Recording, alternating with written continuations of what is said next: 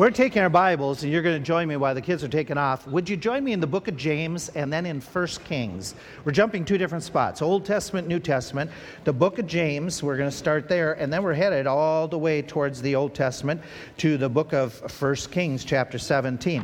While you're turning, they have notes for you that you can look at, and uh, if they are in the bulletin, but also they're available for you to ask the usher by just raising your hand and follow along a little bit better as we go through. We're starting a series this next few weeks that we want to look at a prophet that we haven't done a series in this church for 12 years is the last time that we ever explored his life according to my notes. And so i want to do, take a little bit of time and talk about him. But let me start with this. You've heard of the peace corps yes Okay, the United States has that Peace Corps organization that young people can volunteer and they can go and spend a year or two or, and work in some foreign land and help out with education and different things like that. There's uh, some that go down into the Amazon jungle and they have a Peace Corps manual, and one of the manuals that talks about what to do as far as practical things of what happens if you're ministering and you're working in the Peace Corps down in the Amazon area. And there's one chapter that goes like this What to do if attacked by an anaconda snake. Okay, anaconda snakes can grow to be 30 feet. We all understand there's the second, lar- second largest type of snake in the world. And this manual strikes me, it's interesting what they have suggested when they've written down the 10 things to keep in mind if you encounter an anaconda snake. Okay, here are the 10 items. Number one, do not run as the, as the snake is faster than you are. You want to bet? Okay, if you run into that? Number two, immediately lie flat on the ground, put your arms tight against your sides, and your legs tight against one another. Number three, tuck in your chin. Number four, the anaconda will come and begin to nudge and climb over your body. Number five, after the snake has examined you, it will begin to swallow you from the feet and from the feet end, always the feet end first. Permit the snake to swallow your feet and ankles. Number six, six. The snake will work its way to your legs. This will take a long time. Number seven, do not panic. Whoever wrote this. Okay. Number eight, when the snake has swallowed you to the knees, slowly, with as little movement as possible, reach down, take your knife, and gently slide it into the side of the snake's mouth between the edge of its mouth and your leg. Then suddenly rip upwards, cutting the snake's head and ending its life. Number nine and ten. Be sure your knife is with you at all times.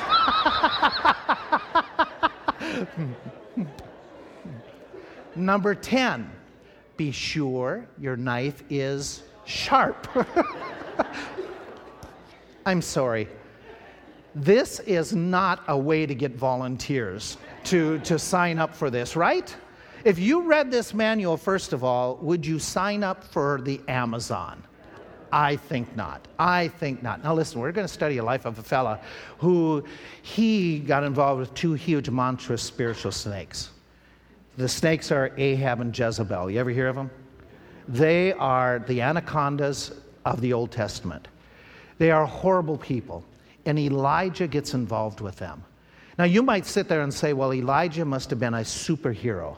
He must have been a Marvel comic character. He must have been somebody from out of this world. Actually, he's not. Actually, if you study the life of him, what we're going to do is over the next week study it, but we want to start with this thought that Elijah was really a lot like you and me. We read in the book of James, we get an idea of what he is like. Go to James chapter 5. James 5, as we begin this study, it talks about him and it describes him as just an ordinary type of a guy. In James, this is the passage that's talking about prayer, how important prayer is. And as he's making comment, he's saying in verse 16, he's saying, Confess your faults one to another, pray for one another. The effectual, fervent prayer of a righteous man avails much. Now look at verse 17. Elias, or Elijah, was a man subject to like passions as we are. And he prayed earnestly that it might not rain, and it rained not on the earth by the space of three and a half years. The phrase here that's really interesting is, he is subject to like passions as we are. Can I, can I help you to understand it a little bit better by looking at a couple different translations? In the NIV, it says this He was a man just like us. In the Amplified version, or in the ESV, it says he was a man with a nature like ours. In the Amplified version, it says Elijah was a human being with a nature such as we have, with feelings, affections, and constitution just like you and me. He had battles, he had struggles, he had difficulties, he had family issues, he had family non issues. He was just like you. And yet, he is an individual that God uses in a really, really amazing way. Now, back in chapter 17 of 1 Kings, we are introduced to him. There is no background information in 1 Kings chapter 17 other than it just opens up the story and says, oh, by the way, here comes Elijah. And it tells us about Elijah by very simple means. It just says, without any background information, Elijah the Tishbite, who is of the inhabitants of Gilead, said unto King Ahab, As the Lord God of Israel lives, before whom I stand, there shall not be dew nor rain for these years, three and a half years, but according to my word. Now, we only know little bits about him, but this much we know. He is an individual who comes from the area, he's a Tishbite who comes from the area of Gilead. What we know about Gilead at that time, at that time of the, the history of the Bible, that it was in a rugged mountain region. Most of the people there were shepherds that there was no commercial center there. They, were, they lived, in, lived in crude domestic type of homes that were made out of stone, some wood. And so there was no major city there. Gilead was not one of these, you know, on the main route, and there all of a sudden you build a Hershey and you have all kinds of, you know, social things to get people involved in. It wasn't. It was just a plain little town that's on the outskirts, or a region that's the outskirts. We know that Elijah is described in 2 Kings 1. We know that he's described this way as a hairy man, girded with a girdle of leather. Literally, what that means that in the Hebrew it says he's the Lord of hair. now, I don't know what that all means. I, I you know, I'm envious of him. he must have had long hair. You know, the garment that he wears is probably similar to the garment that John the Baptist wears later on. But there's nothing outstanding about this guy that would say, okay, he comes from a high class social family. Probably not. He's very cultured. Probably not. He probably didn't fit into what we would call high society. When you say, well, what about the town of Tishbe? We, you know, he's a Tishbite. We don't know anything about it. There's very little about it other than this reference. It's an unknown town, an un, unrenowned town. And so he's a normal type of a person coming from a normal background who is used in an extraordinarily unusual way. And he is an individual that doesn't have class or social status that automatically puts him into the realm of he's going to be used of God. He's just like you, he's just like me. He doesn't have all this background, but what he does is amazing. He's a nobody who becomes a tremendous somebody in Scripture. In fact, if you go with me and just think through this, he becomes one of the most outstanding people in the Bible. He in the New Testament is the prophet most often mentioned above any other prophet by Jesus Christ and the others in the, New Testament. He is, um, he becomes the epitome, the standard for preachers. In Malachi, it's saying how the one who's going to come before Jesus Christ and he's going to be the voice in the wilderness will be an Elijah. He's the, he stands out as the Elijah, the epitome of the prophets, even in the end times in the book of Revelation. He is one of two people in the Bible that never ever faced death. Do you remember who the other one was? Enoch, right. Enoch from the book of Genesis. And Enoch was all of a sudden, he was suddenly taken. Elijah is taken up in that chariot of fire or that whirlwind of fire. And he is also the character next to Moses, who is considered the grace of the prophets. They too appear next to Jesus in the garden of, of, of the garden where he's transfigured. So he's an becomes a really important figure. He becomes a superhero in time when it comes to spiritual abilities, but he starts off as a nobody. He starts off like you and me. And he comes into a region and he makes a big difference. Now, to understand the big difference and what he does, you have to understand the background. You have to stand, understand the times in which he approached. So, for a few moments, let's look at chapter 16. In chapter 16 of 1 Kings, we get a little bit of glimpse of what the times were like and what he is ministering into. Now, remember, here's the setting. We just finished a series on the book of Judges a few weeks ago. After the book of Judges, Samuel wraps it all up with 40 years of serving as a high priest. When Samuel finishes up his duties, he has anointed a new king by the name of Saul. But Saul has become a terrible king. So Samuel, before he dies, anoints the successor, David. And David then, in time, succeeds Saul and becomes the new king of Israel and reigns for 40 years. After David reigns for 40 years, remember who succeeds David? His son Solomon, right? And Solomon, known as the wisest man who ever lived, he reigns for 40 years. At the end of Solomon's reign, and by the way, David and Solomon, this is considered the golden years of Israel's history. Things went well for both of them. They had their ups and downs, but for the most part, the nation did very, very well. When Solomon passes away, he, uh, he says that the crown will go to his son, Rehoboam. Rehoboam then takes charge, but Rehoboam is a young man who is not wise. He raises the taxes. He is going to assert his authority. Probably was an insecure person that is going to try to take control, and the people rebelled. They were ripe for rebellion. And so 10 of the tribes or the states, the northerners, form their own confederacy this time. They break off from Rehoboam and David's family and they form their own nation. They take the name Israel. The two southern tribes, Benjamin and Judah, remain loyal to David's household, to his descendants. They take the name Judah. And I, I said, um, yeah, Benjamin and Judah. They take, the, they take the name of the bigger tribe, Judah, and these are the names that they are used for the next couple hundred years in their history. The, the story where we get Elijah is in the northern part. He's going to work with the 10 northern tribes, and they are not doing well. In fact, they, after Jeroboam, who has been the first to lead in this confederacy, there's his son, and then there's another son, and then we come to his fellow, the names of his, his second successor is Baasha. Baasha becomes to the throne. His story is starting to be told. You can see it in second in uh, 16th chapter of 1 Kings. It starts talking about Baasha. It tells us about who he is and that he's a wicked king, that he's not doing a great job. And what happens is his son succeeds him to the throne, but the people want to get rid of this family, this dynasty. So when Elah is drunk, one of the servants, one of the generals, comes in and kills him. The general is named Zimri. He comes in and kills the king and assumes that he is now the king. Now, when the news goes out across the land that Zimri, the general, has killed the king and taken over, another general doesn't like that. He doesn't want Zimri to be the king, and so he forms an army and starts marching against the capital. When he is marching against the capital, you read about it that he gets within the he gets to the capital within a week of Zimri taking control, and Zimri realizes his days are numbered. So he sets fire to the palace and he kills himself within the fire of the palace. And now Omri, who has led those troops against Zimri, Omri becomes the new leader. Omri is a wicked man. In fact, we get a little bit of tidbit of information. If you go down and you read in verse 20, uh, 25 of chapter 16, Omri wrought what? Does your Bible say?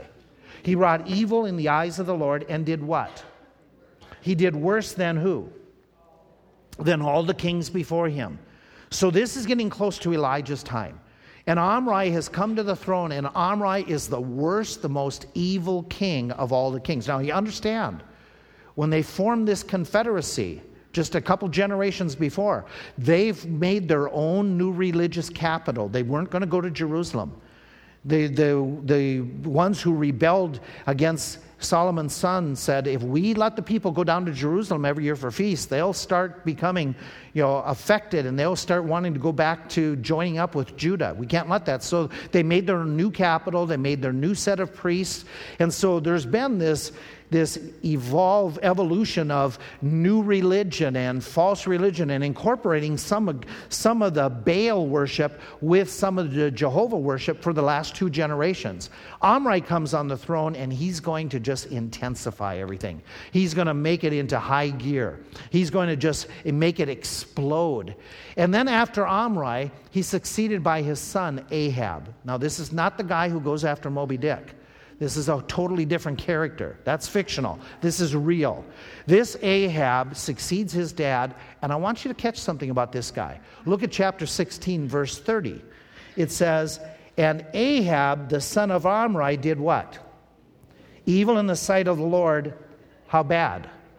Above all that were.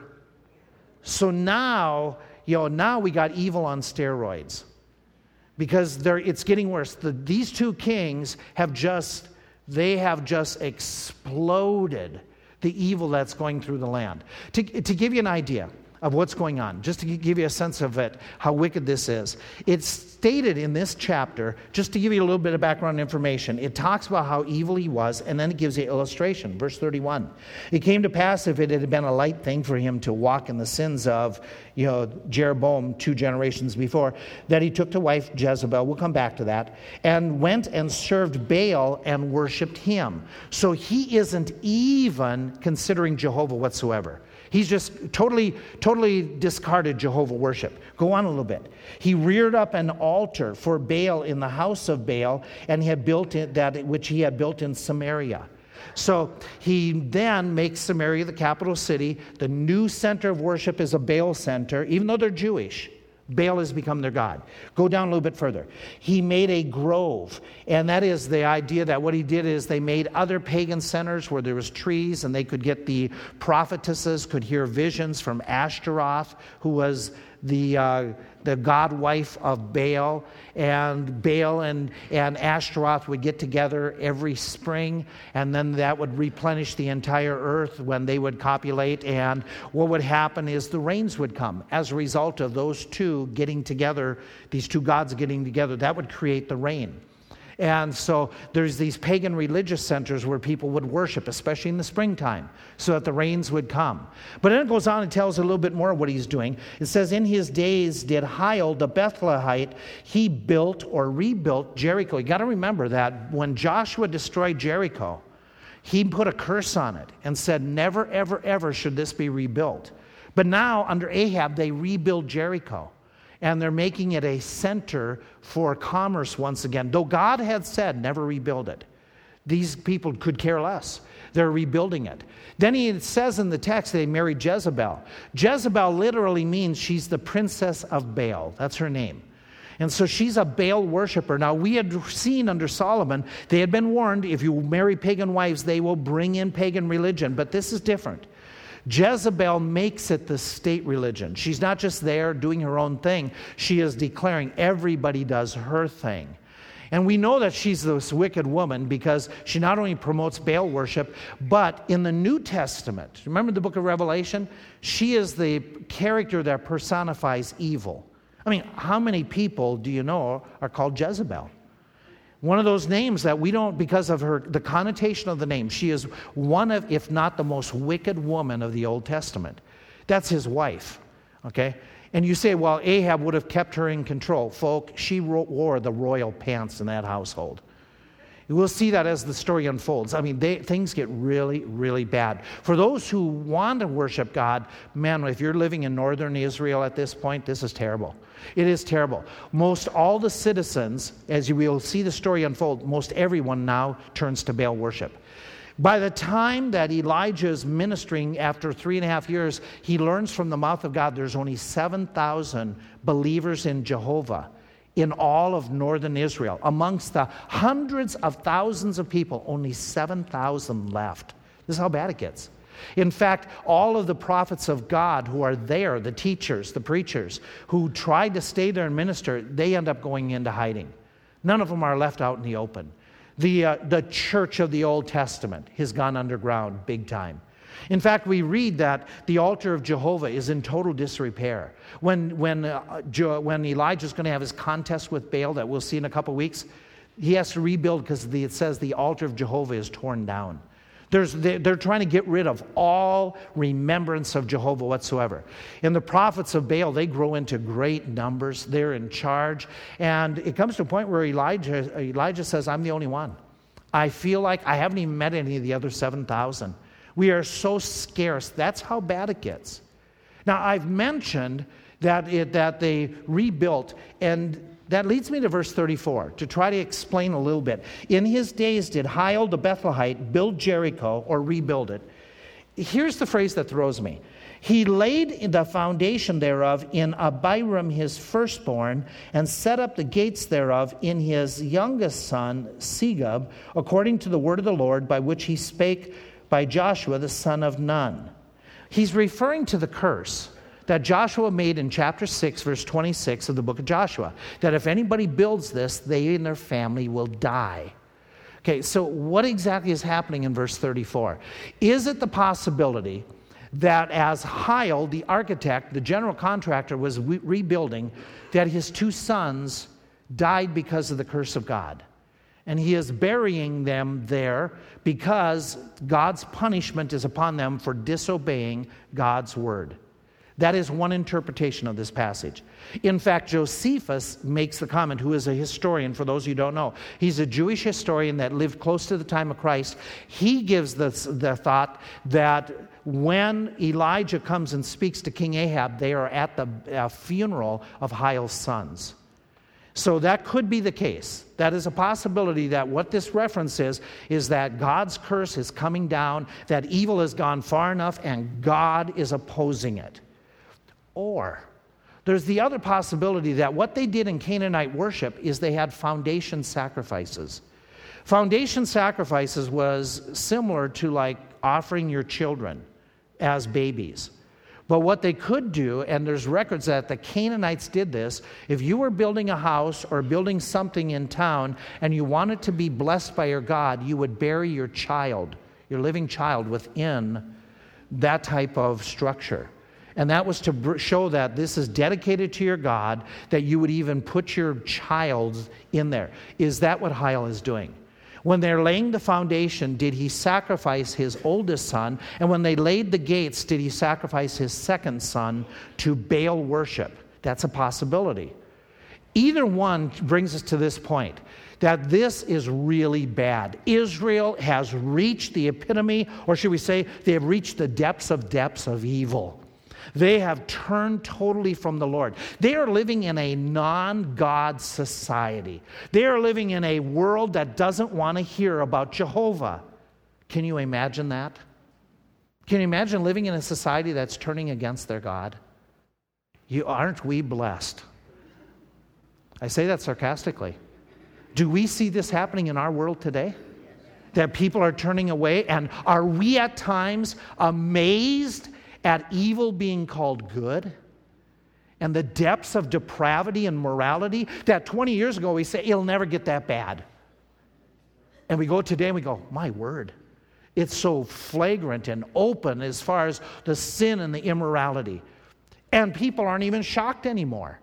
And when you say, well, God is opposed to this, you're a hater. Right? We're living in those days. That is the time period that God is going to send Elijah into. Now, I want you to understand something. God was not at a loss because of the evil of the day. We got to think this through because this applies to us. When all of a sudden there's such a surge of evil, sometimes we think, well, you know, where is God? Did God know this was going to happen? Does God know that we're going to hit the 2000s and gay marriage is going to be the law? Did God know that there was going to be the killing of millions by abortion? Yes, He did. Okay, is God caught off guard, or is God all of a sudden say, sitting back in heaven go, Oh my word, I never thought it would get this bad. I got to come up with a new plan? That's not the case. Our God doesn't have to make alternative plans as evil arises. Our God already has a plan.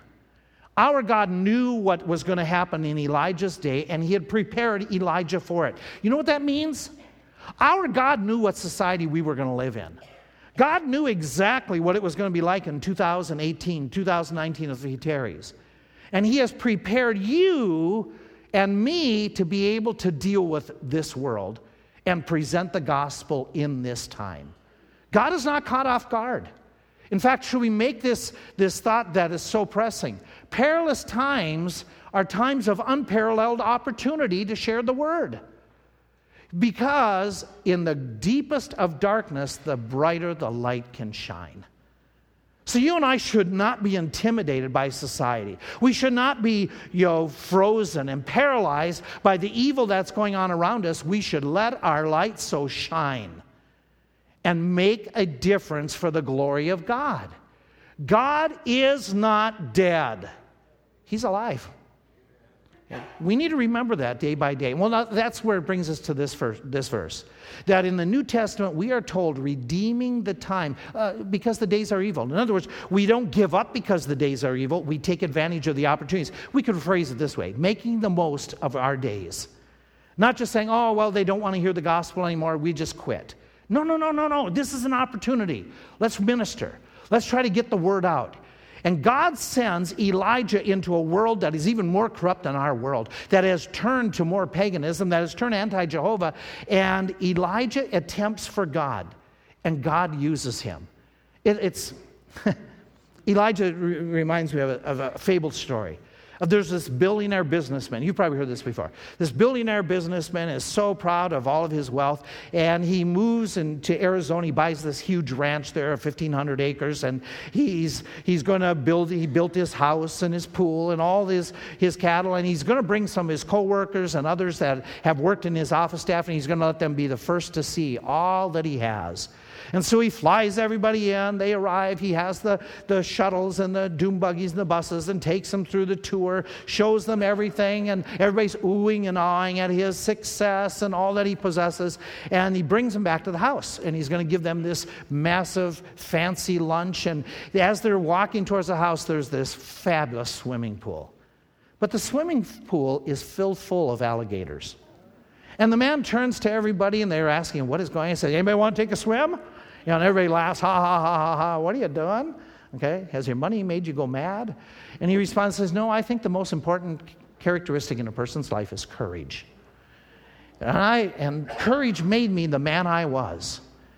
And I want to know if any of you are courageous. So here's what I offer you.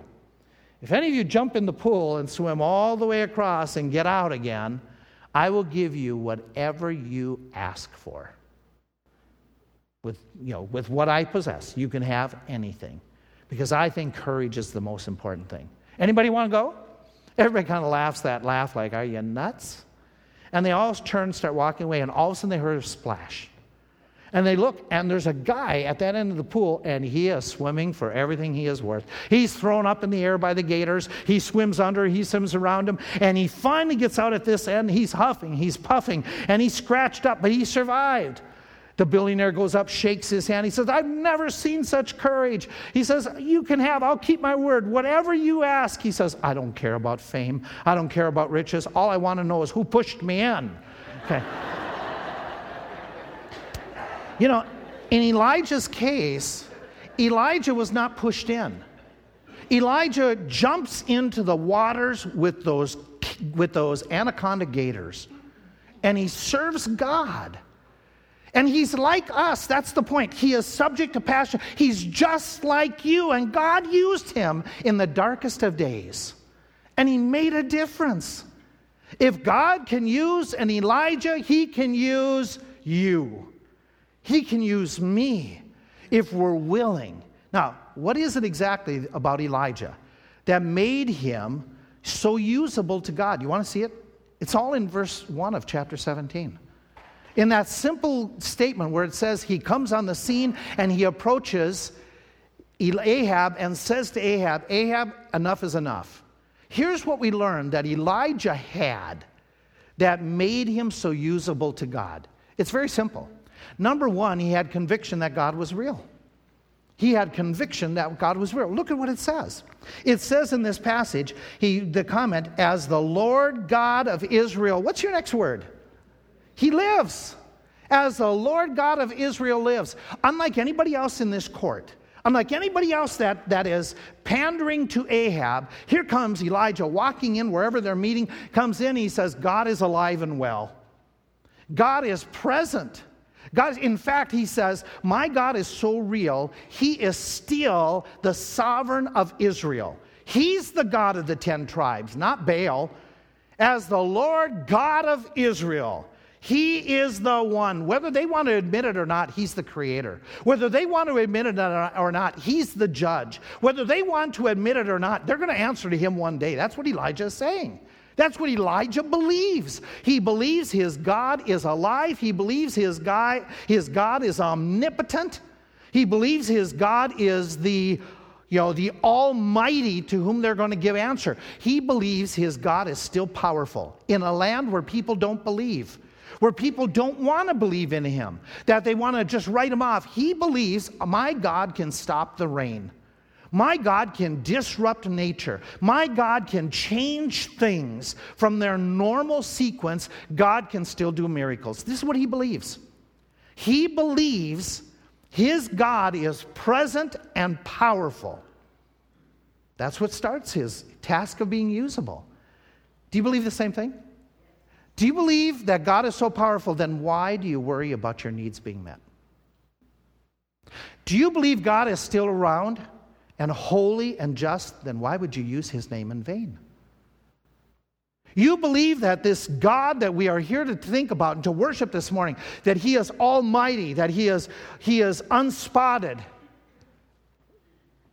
Then when we worshiped, why would you have been distracted by your cell phone or something else and not worship him?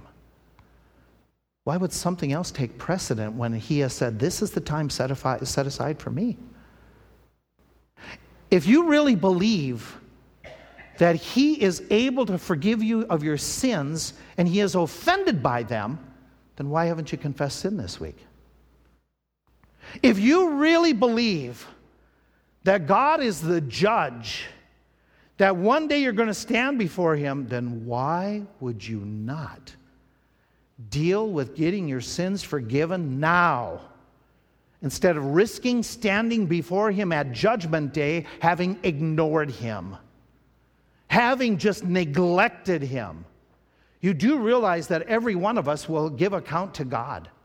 We are going to answer to him. There's going to be different judgments, those for the believers and those who are unbelievers, but the fact is, we are all going to stand before him one day. And if we believe that, should that not make a difference in how we live? If you believe that God hates sin, if you believe that God has an eternal heaven, then why wouldn't you want Him to forgive you of your sins, give you eternal life so you can live with Him forever? Why would you reject His Son's sacrifice on your behalf? If you believe that He is so amazing and so mighty. Those of you who have called upon Christ and you say, He is the Lord, I, I, I, believe He is the Lord, then why don't you do His commands? Then why don't you teach your family that His commands are more important than our desires? That we honor Him, that we please Him. If we believe that this God, who is so amazing and so powerful, has written us His personal words why wouldn't we read them more? Elijah believed this stuff. Elijah believed that God is in control, and he wanted to be, in control, be controlled by this God. So, first step in Elijah's life, being used by God, he had the conviction that God was real. There is something else. There is something else in Elijah's life. He was serious about the God given responsibilities. He took this very seriously. He realized that as a believer in Jehovah God, God had given him responsibilities. How do I know that? Look at what he says. It says, Elijah the Tishbite, who was one of the inhabitants of Gilead, said unto Ahab, As the Lord God of Israel lives, what's the next phrase? Before whom I stand. Do you have anything different? The wording there is amazing. The wording is before whom I worship, before whom I honor. It's the idea I am waiting by his side at the table for him to tell me what to do. It's the concept of being totally yielded. It's not the idea of just standing here or sitting here physically. It's a spiritual idea that He is in control. I will do whatever responsibilities or duties He has given to me. And he believed this. He believed then one of the responsibilities that he had was to present or represent God to these people who were trying to neglect and forget God. And he says, The God that I am representing, whom I worship, I want to remind you about him. You who used to claim Jehovah as your God, I want to remind you, he still is God. And I'm here to be his mouthpiece. I'm here to be his spokesman. I'm here to represent him and present him to you. Even in this palace where he's talking to Ahab, think about this. He talks about the Lord God of Israel. None of them believe in the Lord God of Israel. None of them think that God is in charge. They think Baal is in charge. And Elijah stands up boldly, bravely, confidently because he believes this, this God is real. And it's his job to represent this God here on this earth. And he stands there and declares that God is alive before lots of people. He stands there and declares that God is alive before a crowd that is not pro Jehovah. He stands there and declares that God is alive in dark, dangerous times. Remember, at this time, the prophets of Jehovah have gone into hiding. There's persecution. But he believes this is what God would have him to do. God would have me to speak up, to say something, to represent God to the king, and I'm going to give him a very unpopular message. It's not going to rain for three and a half years. In other words, the economy is going south. You're not going to have any crops. In three and a half years, you're going to be in desperate conditions, in desperate straits. And I believe this is going to happen. And I'm telling you, in essence, you need to get right with the Lord. You need to make some changes. Ahab, you have blown it. And God is going to be the judge. Now, an unpopular message, but he is presenting this. Can I ask this simple question? God has given you and me responsibilities. Do you take them and I take them seriously? Such as, do you really represent God to your kids? Are you giving God training? Are you trying to invest in your kids the mindset that they need to know that the most important things in life are not finances? They're important. But finances are not the most important thing to get in this world. The most important thing to get into this world is God's approval by the way you live. Are you, are you presenting Christ to your friends and neighbors? Are you displaying Christ by how you talk in your backyard? By how you treat others that live around you that might bug you, by how you respond at work. Do they look and say, You're a Christian? The group that went up to Boston. It was interesting that I was being told that while the, you young adults were up there in Boston, that one of the people made comment to one of the young ladies says, You must be Christians. There in this group of, I understand at the fireworks, hundreds of people, I said, You guys must be Christians. Well, we are, but why would you say that? Well, you, you, you don't use the language other people use. You aren't carousing like other people carouse. You're showing a politeness, you're showing an interest in others. You don't come across as real selfish individuals. Does the world see a difference? They're supposed to. Do they in your life? Hey, you and I have a responsibility to be training the younger Christians. Are you doing it? Well, I've given up my years, I, I, I don't need to be teaching anymore.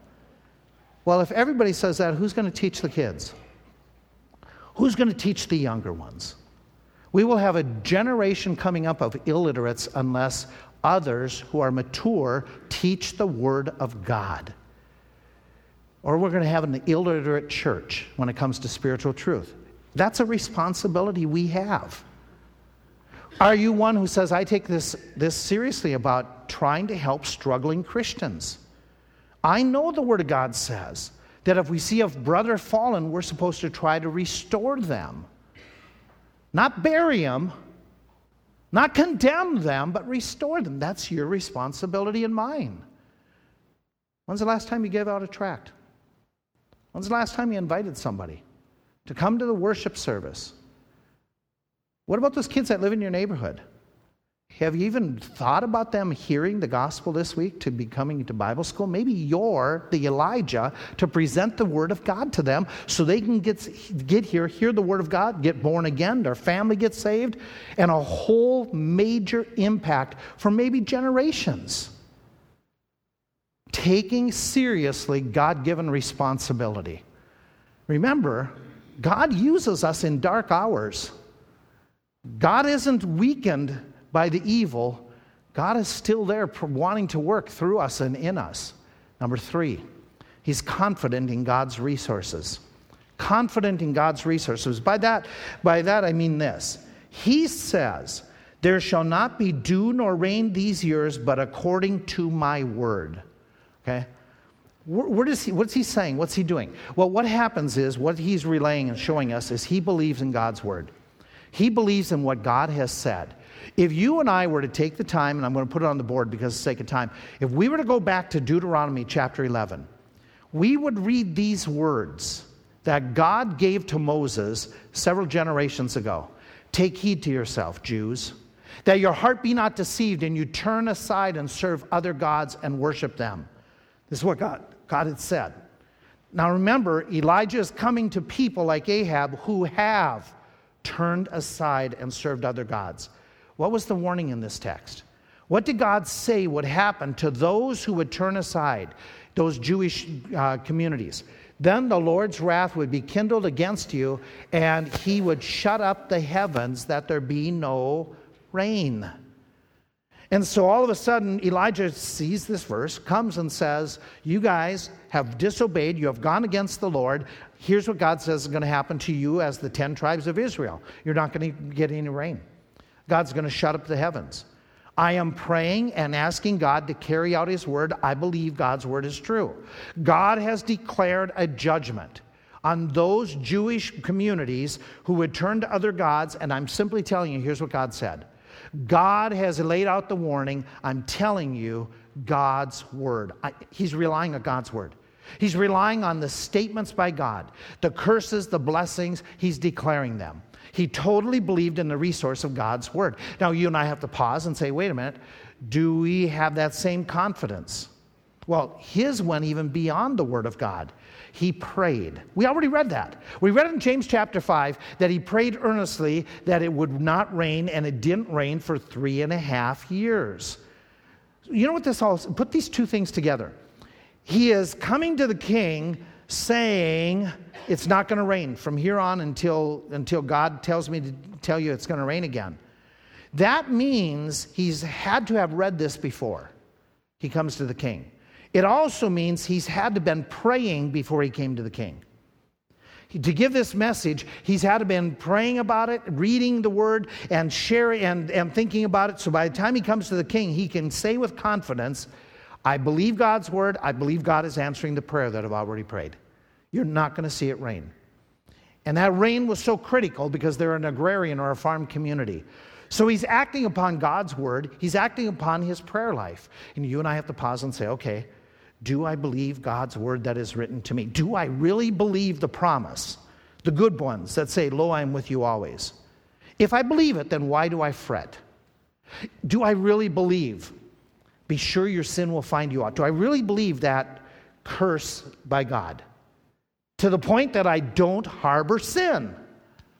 Do you and I really believe the fact that if we confess our sins, He is faithful and just to forgive us our sins and to cleanse us from all unrighteousness? If we really believe, we act upon it. We make confession. We overcome the sins in our life by calling upon Him and asking Him. Do we really believe in prayer? Well, that's proven out by whether you prayed. Do we really believe that God will supply our needs as He has promised? Do we really believe that through the power of Christ, I can overcome my attitude struggles? And in the context, it's talking about be learning to become content, to become thankful and not critical. Do you really believe God can help you to change personality? Do you really believe when He says He is not mocked? You will reap what you sow. Then it should impact what we sow. Do you really believe in prayer?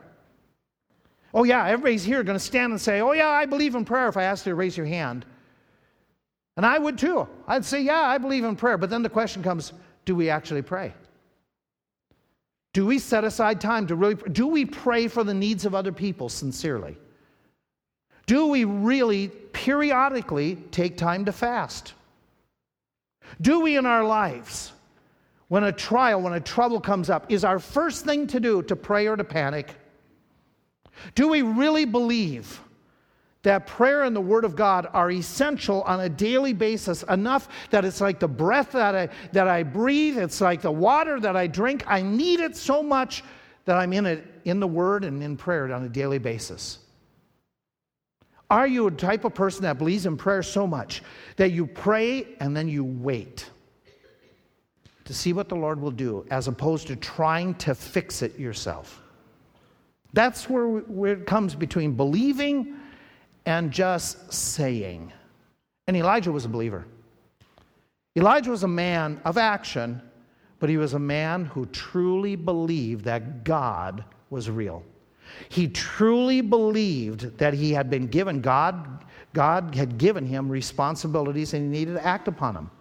He truly believed that God gave resources that were important.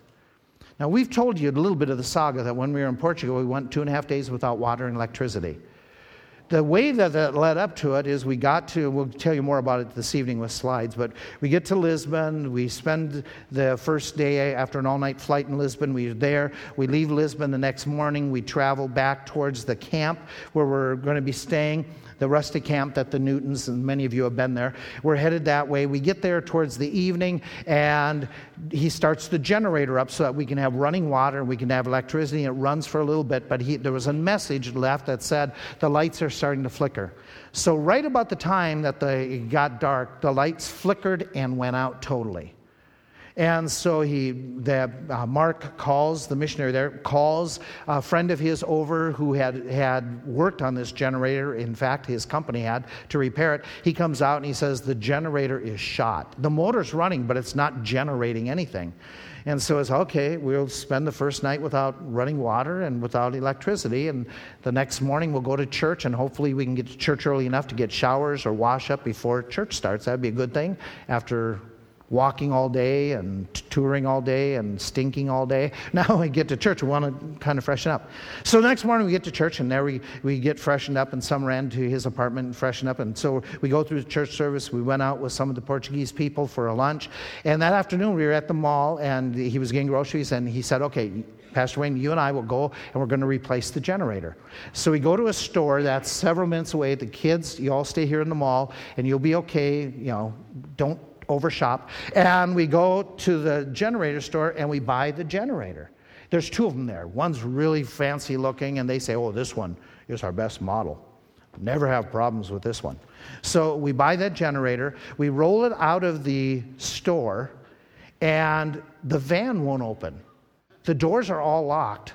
And the doors mechanism, I don't understand the van mechanism. We cannot unlock the doors to get the generator in.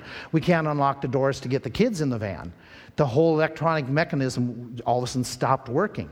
So we have to roll the generator back into the store. We have to go to a, an area, you know, over here, find a, a, an automobile shop that's open. We spend two hours there, unable to get a hold of the kids because we don't have cell phones, the numbers. And so the kids are in the mall shopping. My wife's there shopping. You had her credit card too. Oh, okay.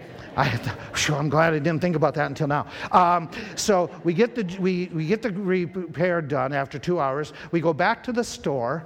They come out, they help us. We get the generator into the vehicle, and they sure this is going to work, this is going to work. We pick up the kids at the mall. We drive out to the camp. We unload the generator. We roll it into the area that it needs to be at. We, you know, it is so cool. The generator, you don't have to have pull. You have, turn the key.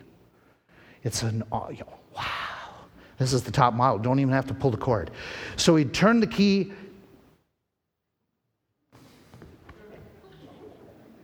They sold us one that the battery was shot. The battery is totally shot. You, you know what imprecatory prayers are?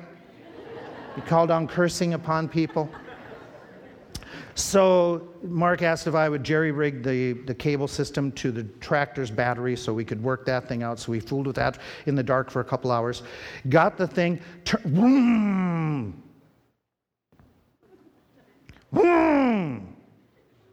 Mark, did you read the directions?